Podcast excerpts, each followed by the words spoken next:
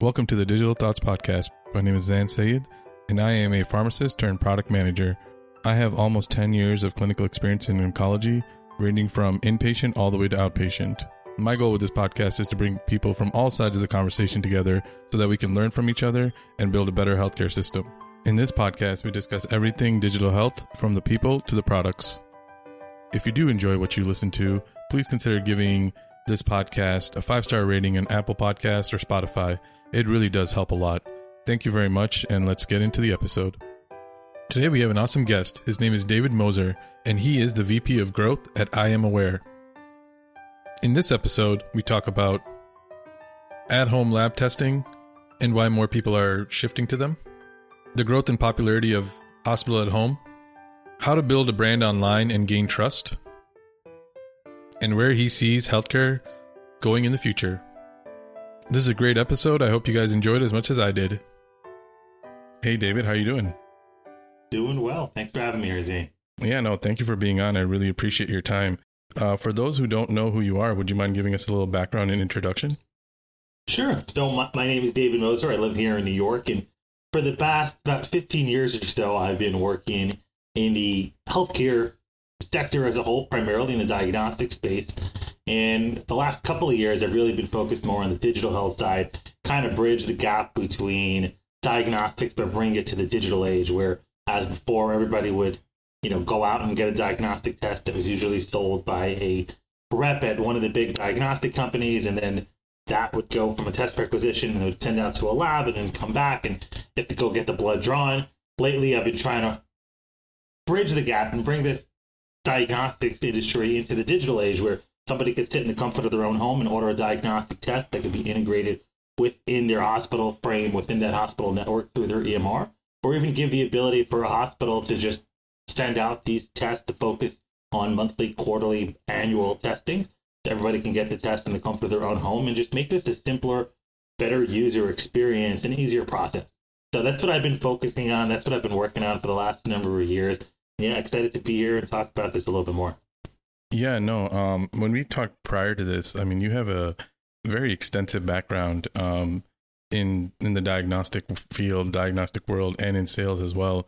Um, I mean, um, you know, in your current company, you're you're. I don't know if you mentioned them. imaware. Could you go into a little background of what they're doing right now? Sure. So imaware is a digital health platform that offers advanced at-home based tests that screen and monitor for people's health.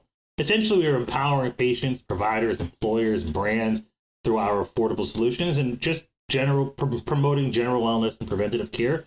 So essentially, at-home testing is what we do at imaware, and we can integrate with into a hospital or health systems, um, EMR, to other digital platforms to essentially give access to diagnostic testing to everyone from the comfort of their own home.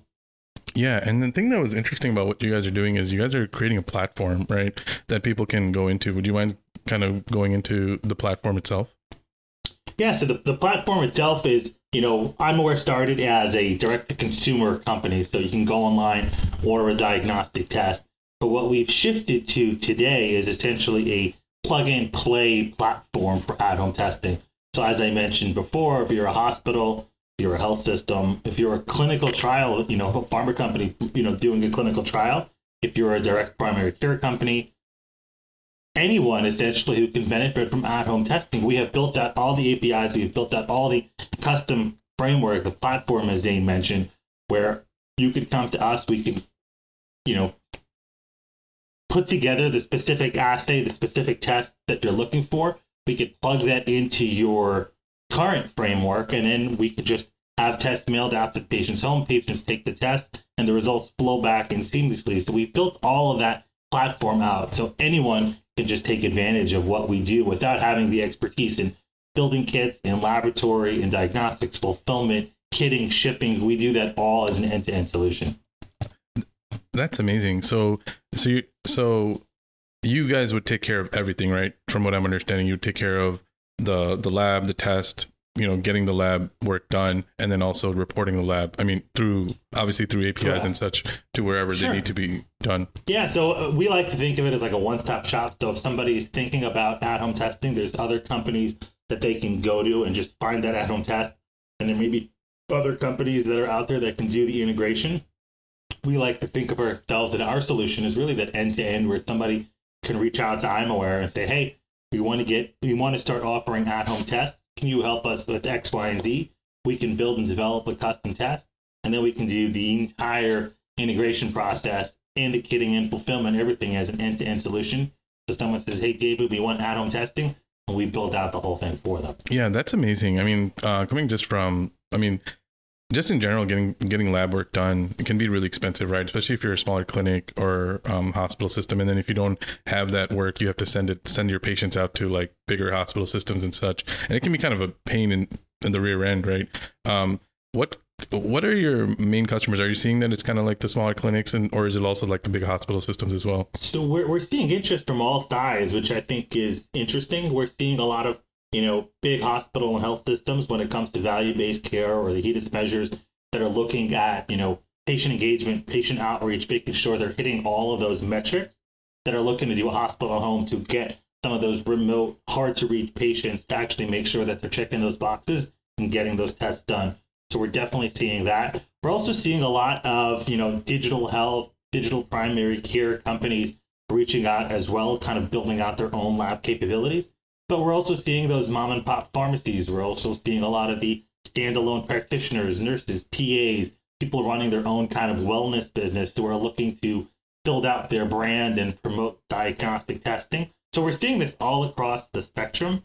And I think the, the cool part or the underlying theme of all of it is that everybody wants to have a better user experience. People don't want to take hours out of their day going to a lab and getting their labs done. So everybody's trying to take advantage of this like digital age and putting diagnostics into that digital age of being able to mail tests at home and check the boxes and make sure that people are getting those diagnostics tests that they need, you know, at a timely manner and when it's convenient for them. Yeah. Um, yeah, no. And you mentioned the word branding and the brand themselves. So do you guys also white label products as well? Yeah, absolutely. I mean, we are, imaware, is the name of our company, but we're, we're not really looking to build our brand as the imaware brand. We're trying to empower our other businesses. We call our solutions powered by solutions. So, you know, if this is, you know, Zain as a pharmacist trying to build out his brand, this would be Zain powered by imaware.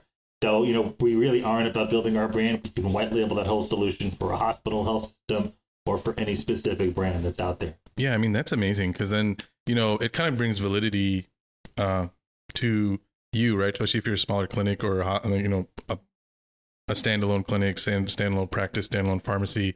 You know, it kind of brings I mean the brand. I mean, as much as people don't want want to say the brand actually matters a lot. So it's actually pretty awesome that you guys are able to white label products, but and then still on top of that, take care of the whole um, supply chain.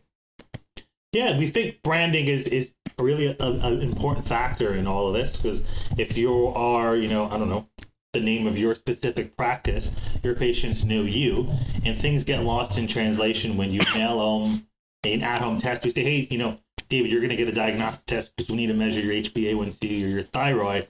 And then you mail them an I'm test, and patients are like, I saw a doctor so and so, and I'm getting an I'm test. I don't know what's going on. But if that doctor can then send home, you know, his name was Dr. Schwartz, and you can send home a Dr. Schwartz HbA1c test, it's on point, it's on brand. Patients aren't confused. There's that seamless transition from in the practice to at home care. And then we find that's really you know, an important factor in making sure that people get those tests and know who they are, who they're coming from, and what to do with it. Yeah, no, and um, that's something that I don't think that we on the you know on, on the customer end think about. You know, hey, hey, um, I mean, I've talked to patients where they get like a letter it's unmarked or whatever. Or how many times have you gotten like an unmarked letter with your check card, I mean, debit card or credit card in, and you just end up tossing it because, I mean, in that case, sure. they're doing that for security reasons. But I mean, I have talked yeah, to patients no. where they get something and you're like, oh, didn't you get that in the mail? Uh, I don't know. And then you're like resending them over and over. I, have done that a couple times actually. Absolutely. No, we think that's a, a really crucial part. So if you're, you know, at NYU, for example, I'm in New York, so I'm just thinking of like hospital systems that are in Emory. But if you're at NYU and you get a test at home. People are used to, you know, getting that requisition and going to Quest and LabCorp. But like as we mentioned, that's kind of an older model, or people are trying to do something that's a little better of a patient experience, user experience. And if you're mailing an at-home test kit and it comes from a different brand, people don't like you said they see that and like I'm not really sure what this is and toss it or leave it on the kitchen table. Whereas you know if you're seeing a doctor in NYU and you get an NYU test at home, it's kind of that comfort of hey, yeah, this is exactly what I talked about with Doctor So and So when I was in the office, and here it is on my table. You take the test and you send it back. So we find that's a, a really important um, you know part of the process. Yeah, and then also, um, I mean, as somebody who's had to go to like these standalone labs, it's always it's not I shouldn't say always. It's not always the best experience, depending on which location you go to. And then also another thing is, um, a lot of times when people need labs, they're usually older and they m- might not have rides or whatever you know anything right? Like they're frail they might be you know they might be sick they might miss labs i mean that happens all the time. And uh, you know that's where something like what you guys are doing is really awesome. And then and the fact that you guys and you did you mention that you guys also um, develop the labs as, as well? Is that something else you guys do? We can. I mean we have you know a menu of 200 plus biomarkers available um, but we can build and develop custom assays as well. So if somebody comes to us for a specific test or a biomarker that we don't currently have i mean as long as our lab is capable of doing that which we most likely are we have the ability to build that out as well yeah that's amazing and then um uh, what was I going to say? I completely forgot. I had a question, but anyways, uh, I think that's. I mean, I think the hospital at home, like the lab at home, is really something because as a phys- as a as like a clinician, we need to go off of data, and the, primarily the data is usually lab lab data, right? And if we don't have that lab data, we're kind of shooting in the dark. So that's why I think labs are so important. And like, and then like what you guys are doing. Oh, that now I remember what I wanted to ask you. So uh, shelf life of your lab test. So like let's say I'm a like you know can can like if I'm a physician or a pharmacy or whatever, can I also just have the labs and just hand them out to our patients, or does it always have to be mailed out? You know, it doesn't have to be mailed out. The shelf life of our kits are typically about almost two years, I believe. I think somewhere in there 18 to 24 months. Oh wow! So these kits can certainly be sitting on the shelf. And we talked about this last time, and you know, obviously you were a pharmacist by training. That's your background. We are seeing a growing you know, demand for these is part of the pharmacy as well. And I think it's not just the comfort of people doing this at home.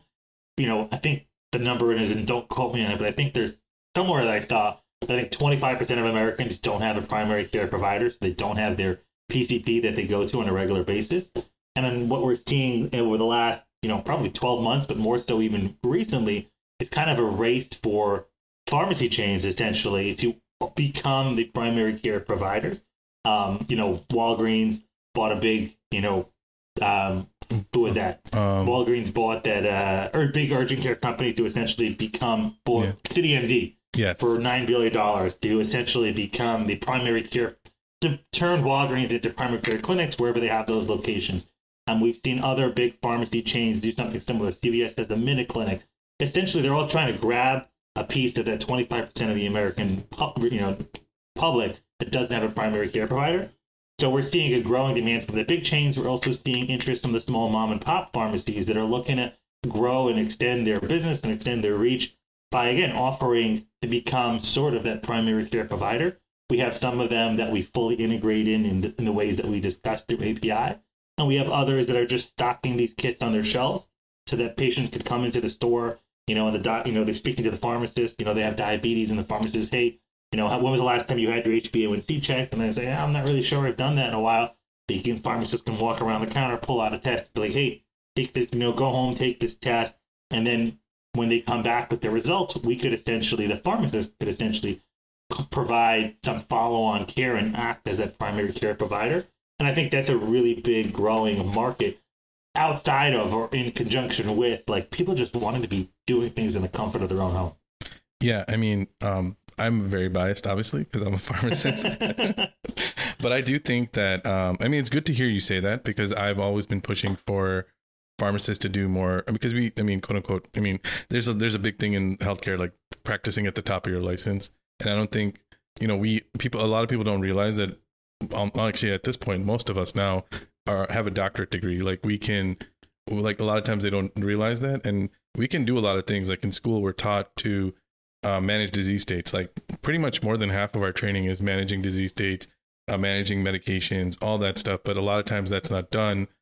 Um, for various reasons, right? I mean, a lot, actually, majority of it is because we don't get reimbursed for insurance. But I mean, this is a good step, right? Like you mentioned, perfect example, right? You have a diabetic patient that is complaining to the pharmacist because a lot of times people come to the pharmacist and we're really we can't go anywhere, obviously, because we're like right right in front of them, and, and we have a lot more time. Uh, most sometimes uh, than the doctor, so they'll talk to us, and then yeah, like what you said is perfect, right? Hey, when was the last time you had your A1C check? Here, grab a grab a test, check it, and then we can talk about it later. And then, you know, maybe we can't adjust your medication, but we can definitely call your doctor and be like, hey, you know, John's A1C is like 11, 12. Like either you have to see him or we need to work on some sort of medication adjustment. So, I mean, I'm, I'm, I'm so happy to hear you say that, that it, that pharmacy is a growing market for, for your company.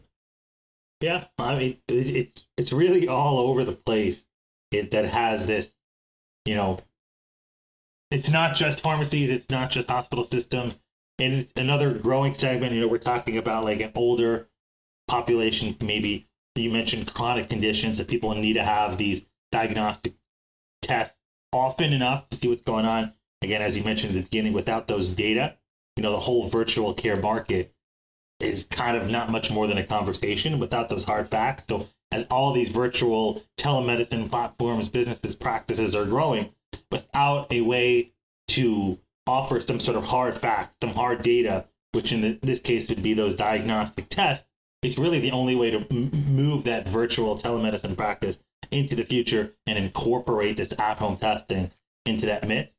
And then, without focusing on this a little bit too much, another growing part of the business as well is looking at things a little bit more preventative. So moving away from the older or the chronic, thinking about businesses as you know wellness, longevity, as people are looking to live longer and healthier and better, more fulfilled lives when it comes to vitamins, nutrients, supplements. People would just go to the store and buy what they think is hot at the moment. Another way to kind of perfect that would be to have diagnostics mixed mixed in. There's a lot of companies out there that are offering these vitamin supplements, and incorporate diagnostic testing to see what they're deficient in, and then the, the supplements that they're prescribing on a monthly basis are not specific to that patient. They're deficient in zinc and vitamin D and X, Y, and Z, and that's what they're getting every single month to make sure that, that it's you know on point. There's another growing market there as well. Yeah, and then um, I mean I don't we don't have to go dive into all the markets. Sure. But, uh, I mean, no, I mean, I'm the one asking the questions, but DTC yeah. is another one, right? Like where you have yeah, physicians kind of going over and then, you know, kind of, but uh, you mentioned APIs quite a bit uh, when you were discussing, like, so what kind of, um, what are you guys connecting with? So there's a, there's a couple of things that we're connecting with. Number one would be EMRs. So if we're working with a medical group, a medical practice, a hospital, a health system, typically the way that doctors are ordering tests at the moment is their everything lives within inside their EMR. Um, inside that EMR is where they would go out and press a couple of buttons to have prescriptions written for lab tests, which the patients would typically then go and take that prescription to request a a LabCorp, or to the hospital lab and get that lab drawn. So in those scenarios, when we're working with medical groups, hospitals, health systems, we're integrating into their EMRs, to give their providers the capability to order testing in the same fashion that they always have been. So they can go into their EMR and order a test and have the patient go to Quest, or they can go into the EMR, hit a button, and now which would trigger us via API to mail a kit to that patient. So in the provider or the doctor frame network, you know, we're, we're integrating into those EMRs. Um, when it comes to some of those digital primary care companies or some of those other digital first sort of care, we may be integrating into a portal, we may be integrating into a website, we may be integrating into an app, but essentially the integrations are taking place so that when you know a website, an app, a EMR, a platform, or whatever that may be, where those patients are being seen, we can seamlessly integrate into those platforms to give those providers the capability to order testing directly from whatever program that they're in. And then for people who ne- don't necessarily have the complex integrations, we have our own EMR, our own provider portal, which we can then use as a one-stop shop as well. Yeah, no, I mean that sounds. I mean that. I mean, I mean that's amazing. So, no, I mean, I mean, I think what you guys are building with imaware is pretty, pretty awesome, and I think I can definitely see why so many people are coming after you because honestly, like, you know, they don't really have to do anything when it comes to lab work. They just say, "Hey, pick up the phone, call you guys." I'll obviously work out the contracts and such. Uh, but then after that, it's you know, it's a it's done, right? It's just literally one click and you're gone. So that that is that is truly amazing. But um, you have quite a long um history in this space. Um, I would love to talk to you about you know what you've seen throughout your time, like different advances. Um, also what you've learned uh, during this time Sure. Yeah. So I, I mean, we talked about this previously. You know, I kind of started my career in diagnostics. I was working for an anatomic pathology lab in Brooklyn, New York, and I started out selling kind of two services, which was really my first time getting in front. Yeah, well, number one, working in the healthcare space, but number two, starting all the way at the bottom, selling into the doctor's office. So going into the doctor's office, understanding you know the way medicine is practiced in the United States, understanding the way a doctor's office works, understanding the way an EMR is crucial to the backbone of a practice. Um, so I was selling two things. Essentially, one was a fine needle aspiration, which you know 15 years ago it was like some cutting edge technology, where instead of cutting off like a, a tumor, seeing what it what it is as a surgical procedure, just to see if it's cancer or not cancer. This was like a little needle that you could stick inside a growth pull out some tissue on the spot and essentially tell the patient right then and there, like, hey, this is cancer or this is not cancer and this is something we can monitor. So it was really cool, cutting edge technology at the time. Um, I was telling that, and then on the back end, it was like just standard lab work and used one to get the other. So once we had doctors on board for our fine needle aspirations, we would pull the switch to be like, hey, we also have a regular lab, and that's how we would kind of gain some market share from Quest, LabCorp, Bostwick at the time. So that's kind of where I started. So I started there. That was my first foray into healthcare, understanding the healthcare market. Um, I don't know how, how deep you want me to go, but real quick, you know, I went from there thinking that I want to work for some like massive multinational, large organization and really gained from that experience, which led me into medical devices. I worked for Essilor, um, which was really eye opening to me, understanding how these big, massive you know, American corporations, how they worked. Well, this wasn't American, this was actually French, but you know, understanding how how these companies work, the more intricate parts of the healthcare space. Um, ultimately, you know, I wanted to get back into diagnostics. I really, really enjoyed my time. It was about 2015 or so when I got back into diagnostics, but more specifically genetics. It was also my foray into the startup world because genetics was really, really early on at the time in 2015. It was really expensive. It was twenty plus thousand dollars. It didn't have any insurance coverage. This was primarily sold as like a research tool into hospital systems or into those hospitals that are in kind of those wealthier, more affluent markets where patients where people had the funds to cover the cost of these testing. Um, so with there, I started. It was my experience started number one in the startup space, but number two, really getting more intricate, more deeply involved in the healthcare system as a whole and population health and really understanding the ins and outs, the complexities of the large healthcare systems. Um, worked for a couple of different startup companies in the genomic space.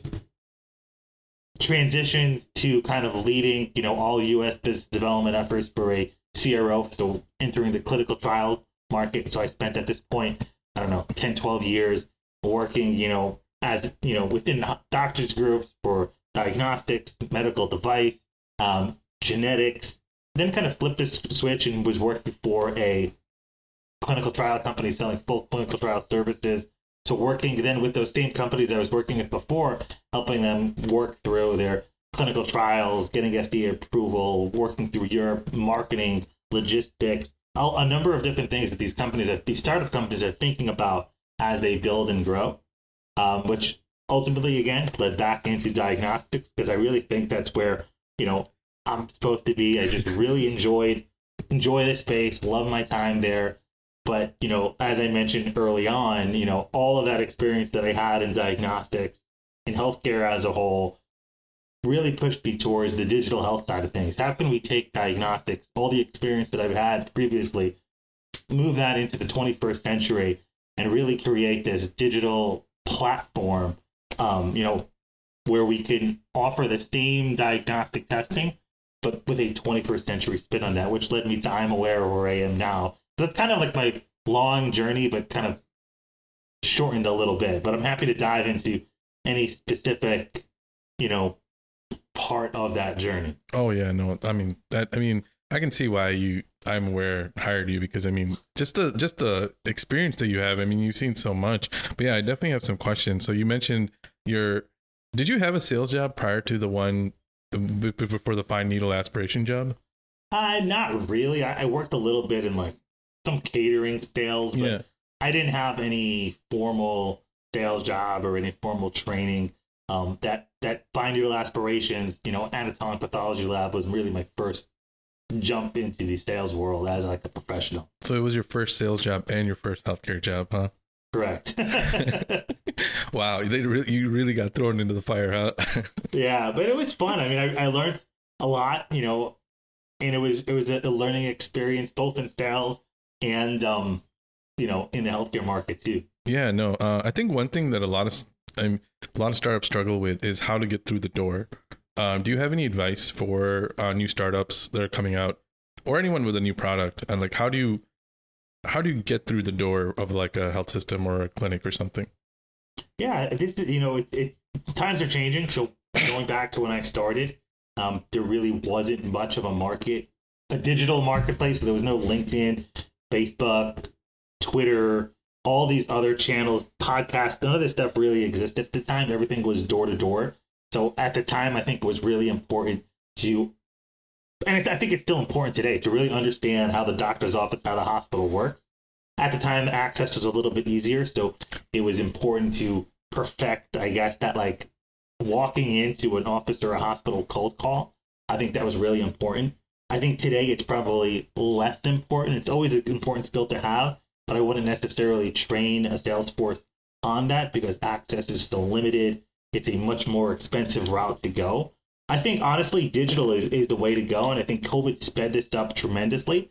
Um, one of the companies I was working at, we launched. We we were I was I was working at Natera, and we were launching a brand new organ health division. So we were launching a a test, a blood test to help detect organ rejection. We started this division right before COVID, but we launched it during COVID. And while a number of reps all across the country were struggling with access because COVID hit, offices were closed, hospitals were closed, you couldn't get in and out. And they were struggling with, hey, this is what I did for the last 5, 10, 15, 20 years. I no longer have access to these physicians. I no longer have access to these hospitals or medical groups. Like, how am I supposed to sell this product? I was really quick to pivot to selling via LinkedIn and selling via Twitter and, and just really creating a digital, you know, a digital version of yourself where you can go out, talk and educate people in a public forum. And I think today, to answer your question, if I were to help, you know, individual salespeople or individual startup companies as they're looking to launch a product and build a sales team and build all that, I think being where all the attention is today, all of that is digital. You know, understanding that really well, understanding how to use LinkedIn and Twitter. There's a shocking amount of healthcare professionals from doctors, physicians, you know, healthcare leaders, hospital CEOs who spend a lot of time on these digital platforms and understanding how these work is where I would put all my efforts towards an individual salesperson or a company to try to perfect that channel um, as a way to sell and promote and build their brand. That's um that's actually really fascinating. So I mean this might be more of a selfish question for me. Sure, But uh so like what would you what what what are you recommending if somebody goes on LinkedIn or Twitter? Are they are you I mean you mentioned education. Are you just posting educational content and and you know drawing attention that way to you and they're like, "Oh, hey, I see uh David works at this company. Oh, let me let me hit him up." Or are you physically talking about the product? I think it's a combination of both.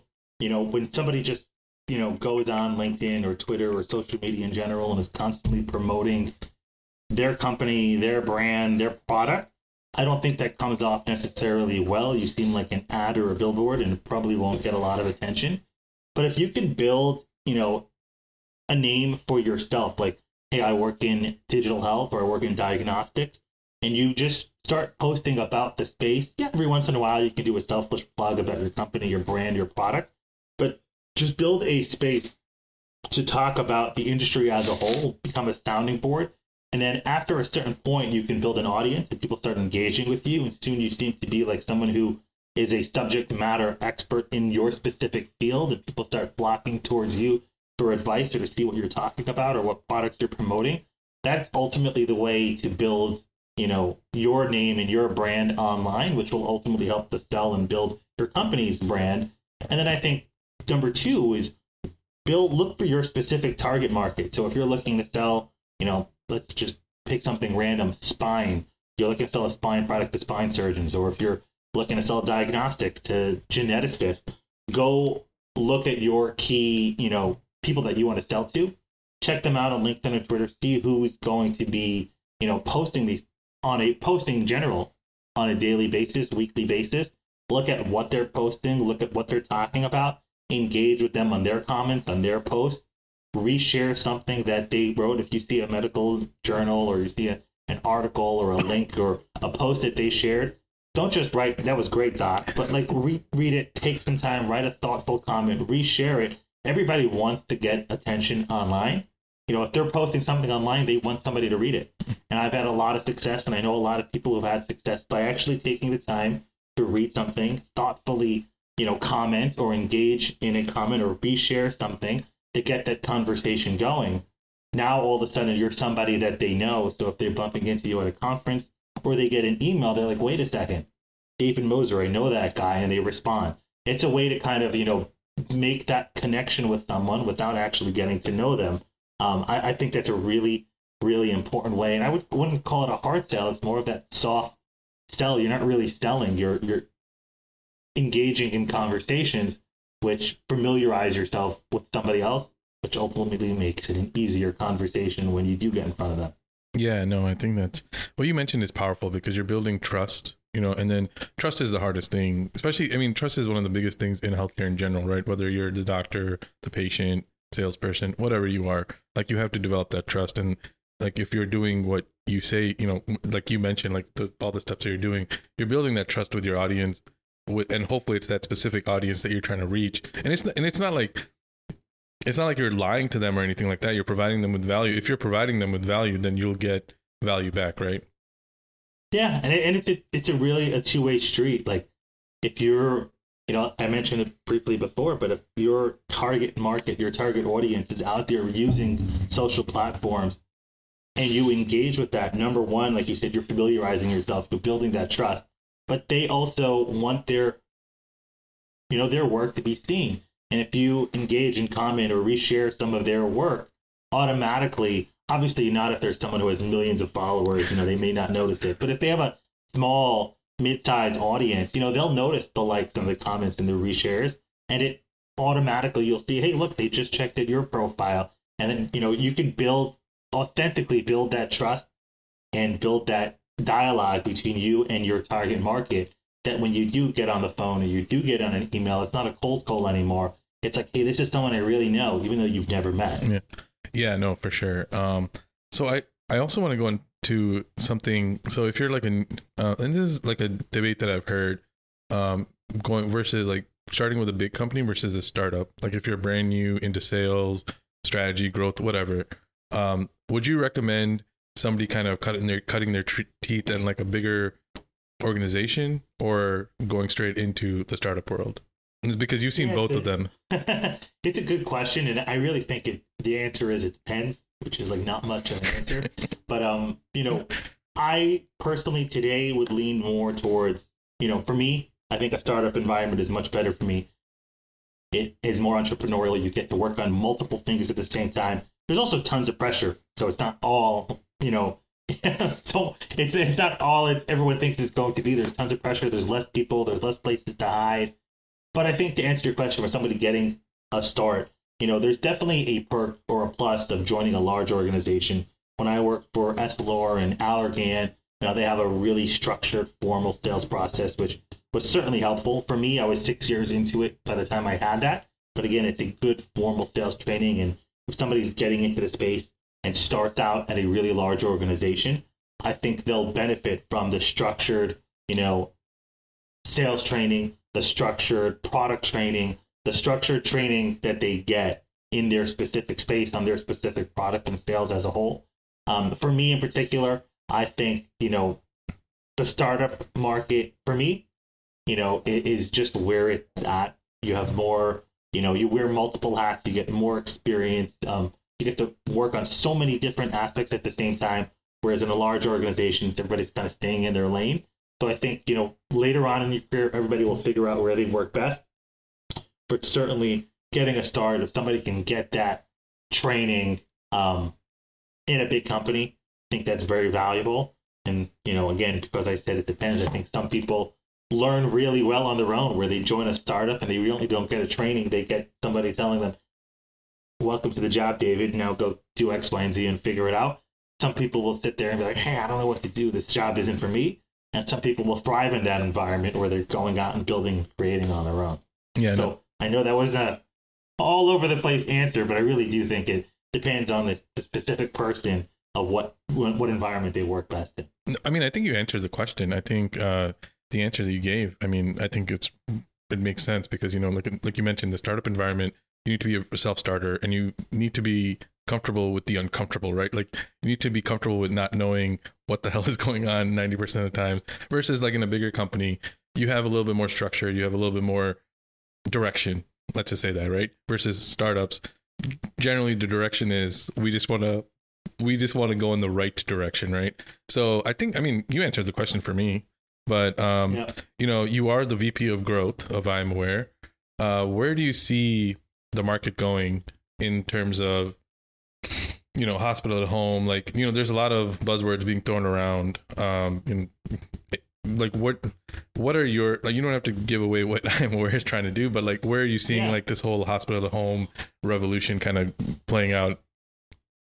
Yeah, I, I just think this is going to be a, a bigger and bigger, you know, market moving into the future. You know, with RPM, remote patient monitoring, with hospital at home. Um, there's so many growing segments of the healthcare market which have to do with, you know, taking care of patients at home. You know, it helps free up space in the hospital for more sick patients, for more, you know, again, for more revenue positive, uh, you know, patients as well in the hospital system so they can make more money and a better patient experience for patients where they can stay home if they don't need to be in a hospital. And I think that's a growing segment that's going to continue to grow outside of remote patient monitoring, outside of hospital or home. I think people just wanting to take control of their own healthcare, people wanting to take control of, you know, everything that's going on and not solely rely on the one, two, or three times a year that they're at a doctor's office. Um, to have that, you know, interaction or have them point them in the direction of what they need to do for their healthcare. So I think this is continuing to grow. Like we mentioned in the beginning of this, there's hospitals, health systems, clinical trials. There's, I mean, digital primary care, virtual primary care, telemedicine, personalized medicine, nutrition. There's so many avenues that this is a growing. I think, you know, ultimately in a couple of years, this is, you know, I don't want to say it's going to replace labs because I don't think it ever can. At home testing at the moment is limited to what we can do on dried blood spot testing, and that technology will continue to grow. But I think ultimately, there's always going to be a place for the labs, you know, the traditional labs. But as the at home segment market continues to grow, I you know I just see the next couple of years being a really, really solid, fun, challenging experience for all of us in this space, you know, to, to kind of ride that wave over the next couple of years. Yeah, I mean, I agree with you. I think that hospital at home, it almost has to work because of just the nature of what's happening in, like, you know, in my hospitals. Like, different, a, a lot of hospitals are, you know, filled to the brim, you know, because other hospitals are closing down, so you're running out of beds. So eh, I think it's gonna a it makes sense, right? You know, there's a lot of studies that show that people get better at home because they're in the comfort of their own home. They're eating food that they actually like. They're not getting woken up like four, 14 times a day at 2 a.m. you know, but uh no, I agree with you. But what do you what do you see as the biggest uh barriers for something like that, like hospital at home, remote patient monitoring? Like what since you're kind of in the space, like what do you see as like the biggest Yeah. barriers to for that taking hold? I think there's a couple of things that need to happen before this kind of really becomes more mainstream. Number one, there's there's no CPT code right now for the at-home component of at-home testing. So while we are a CLIA CAP certified lab, no different than Quest or LabCorp or any other, you know, big national lab out there. The at-home component, which is for us, you know, let's take the make up a price of a test for hundred dollars. There's probably twenty bucks of that, which is around the actual lab, and then there's other components of that, which are the biggest one being shipping, the second and the third probably being the cost of the kit, the, the cost of the goods inside the kit, and then the, the kit, the box themselves. And there's no CPT code for the at-home component, which makes it hard for all hospitals or hospitals that are cost conscious to adopt this because it's not something that they can get reimbursed on at the moment.